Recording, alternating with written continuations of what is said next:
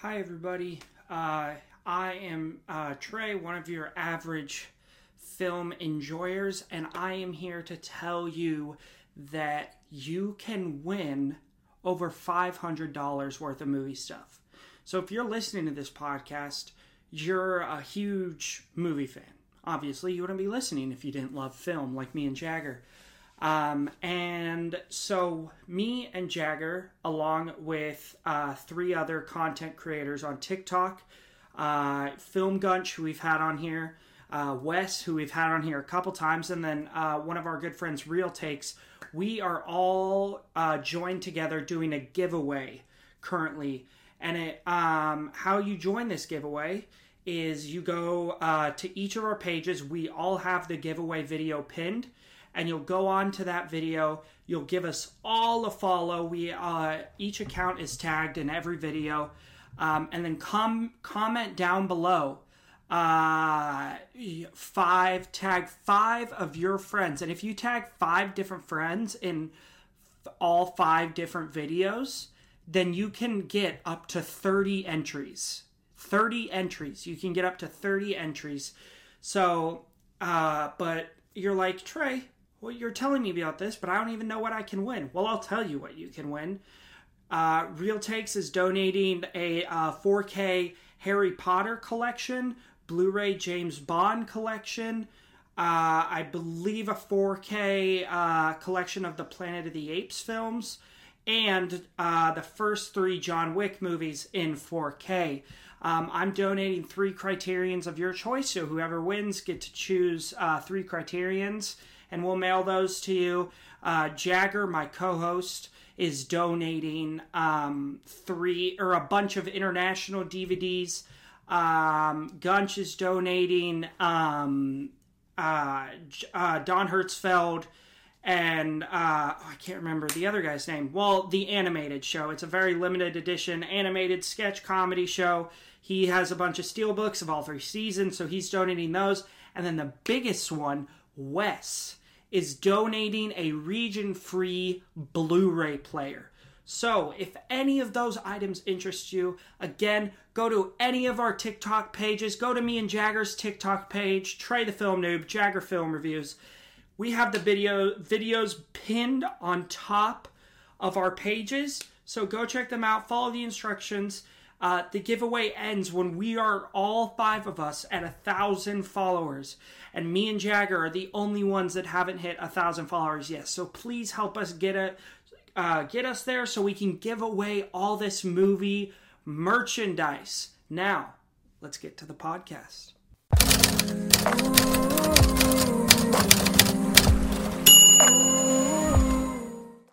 Hello, everybody, and welcome back to the average film enjoyer, uh, Hooptober edition. I am Trey, one of your average film enjoyers, and I am joined today by my co-host Jagger. Jagger, how are we doing today?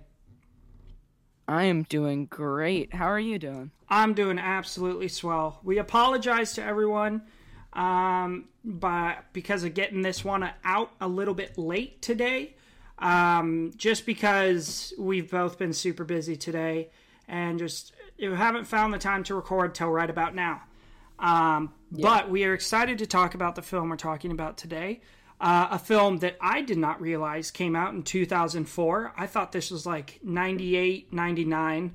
Um, a film starring one of my personal favorite actors, an actor that, uh, whose filmography Jagger has yet to get into.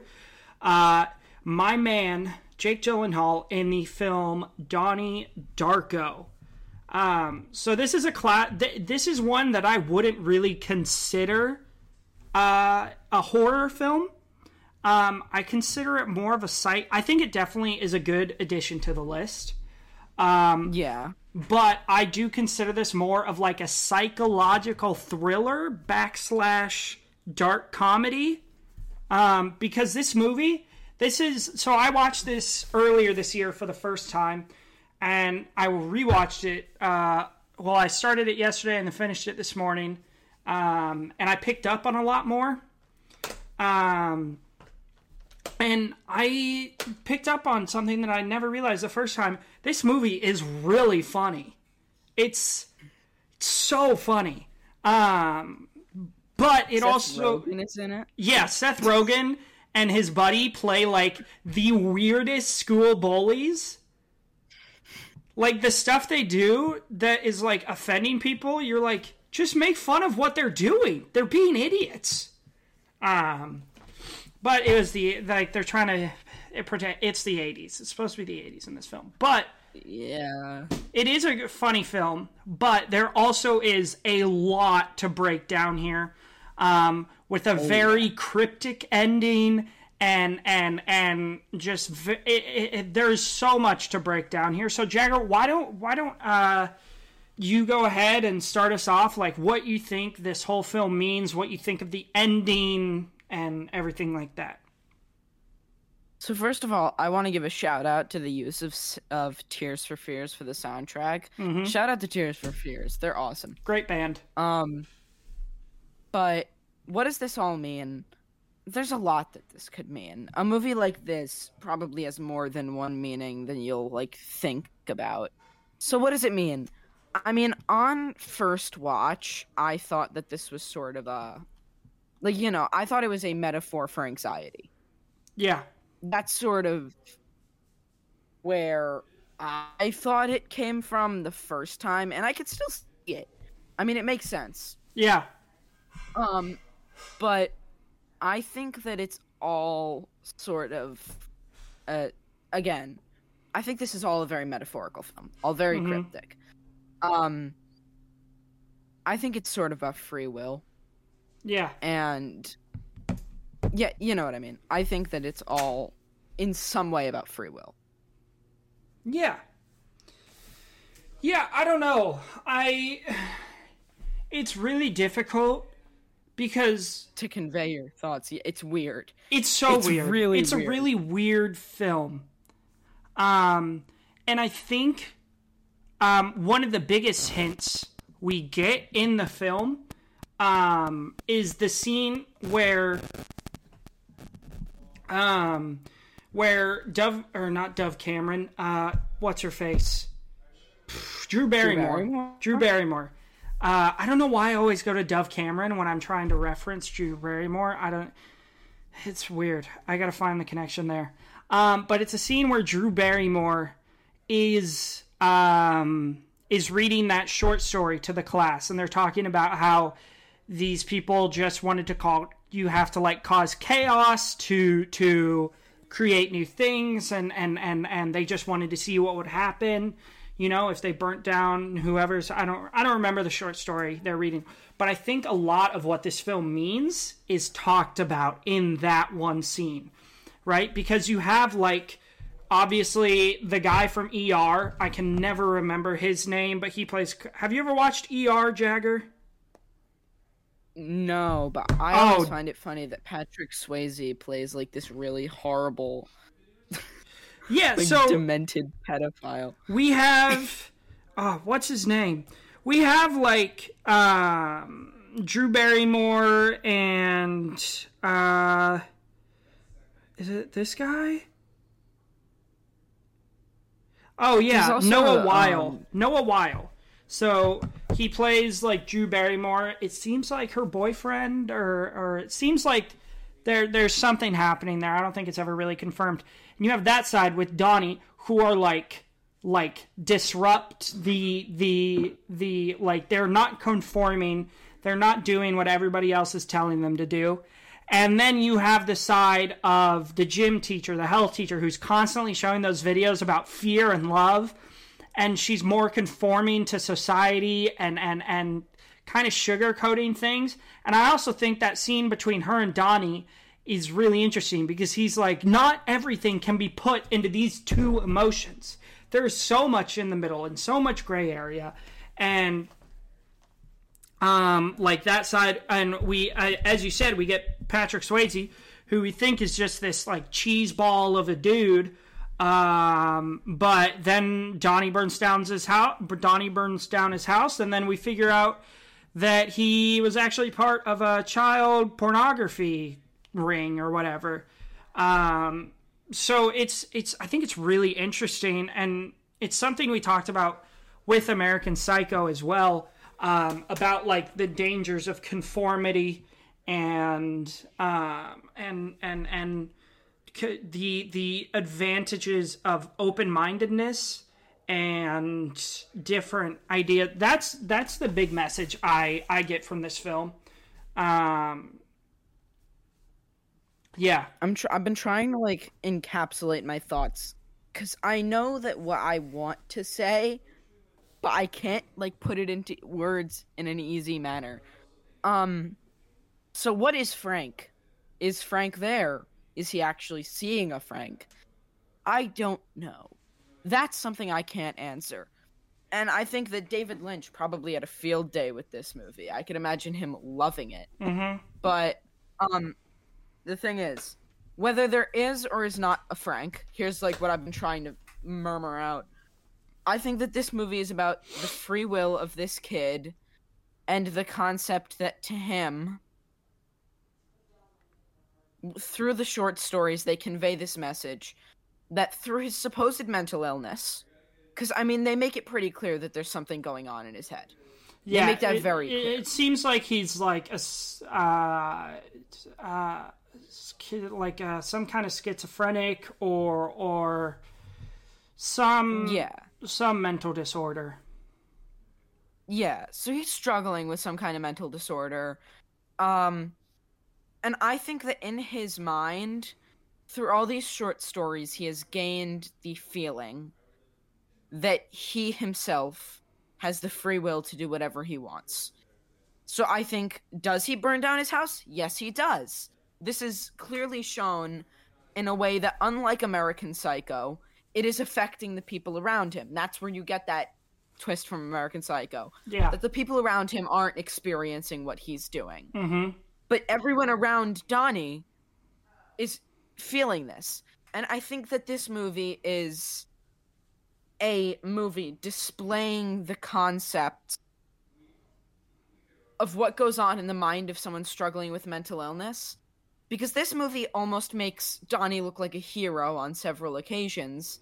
And I think that this movie is his point of view of what he thinks he can do. And that's why they show you Frank like he's a character.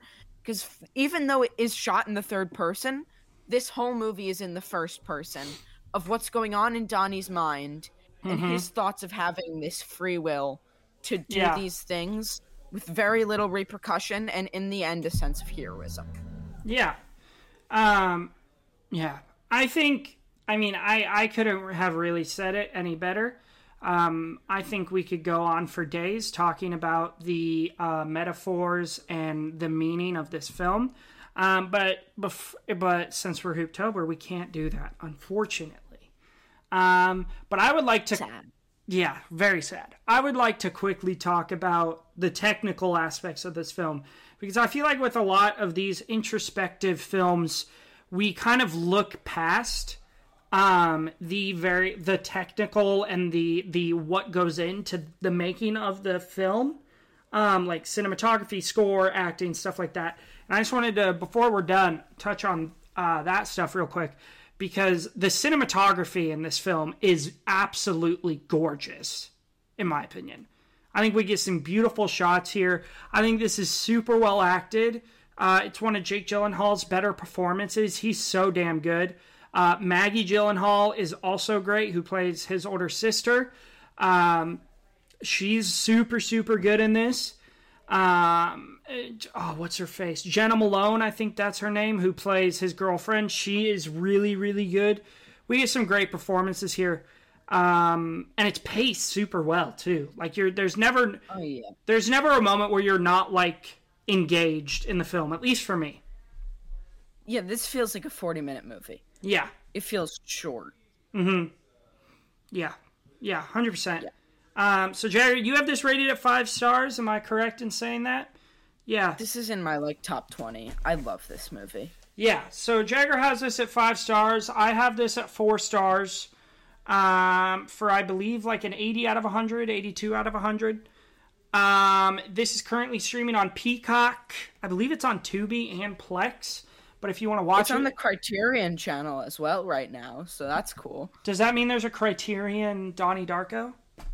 No, Arrow got the rights before. What's Oh, Arrow? I have the Arrow. That... Oh, you don't know. Give me a second. Whoa, whoa, whoa. All right, everybody, we're gonna we're about to be informed what Arrow is. You don't know Arrow Video, man? No. It's like the criterion of like grimy 70s trash movies. Oh my god. Yeah, I've got an Arrow for basket case. Oh hell Um, yeah. But yeah, they do that kind of like custom cover thing that Criterion does. It's a small Blu-ray. Okay. And yeah, like Oh, that's Blu-ray, super whatever. cool. The, the, the biggest thing I like about Criterion's is the like crap ton of special features. Oh yeah, this has them too. This Hell yeah, dude. Yeah, look, that paragraph of special edition stuff. Yeah. That's what I. That's why I love when we review a film that I have the criterion of because then I just go and watch all the special features, and then you have a shit ton to talk about. Um, Dude, I've been watching every movie recently with commentary. It is so cool. I know I have a lot of movies with the, the directors. the The best one I've I've watched is um, the Good Will Hunting direct the commentary because it's Ben Affleck, Matt Damon, and Gus Van Sant, um, just talking Really? about the movie, and it's super interesting. The one for um Stop Making Sense is also really cool cuz Oh, I bet. it's the whole band talking about it. It's cool. Yeah, yeah, but go out, go check out Donnie Darko. Um, for tomorrow's episode, tune in for our review of Child's Play. Um, and if you want to follow us on our socials, I'm Trey the Film Noob everywhere, and Jagger is Jagger Film Fan on Letterboxd. Jagger uh, movie reviews or film reviews on TikTok, and Jagger the Movie Guy on Instagram and Twitch. And also, big announcement. If you're on Letterboxd, Martin Scorsese is officially on Letterboxd and has an account. So go follow the greatest, uh, second greatest living director. Um, so go follow Martin I Scorsese on Letterboxd. Um, and thank you for joining us. Is- His top 4 is movies you've never heard of. It's great. Yeah. Um and this is the like nearing the end of Hooptober. So I thank know. you for coming along on this journey with us. It's brought us to almost 50 episodes on season 2. That's insane. yeah. So- we've been pumping them out, man. Thank you all. so Thank you, everybody. And we will see you for our episode on Child's Play.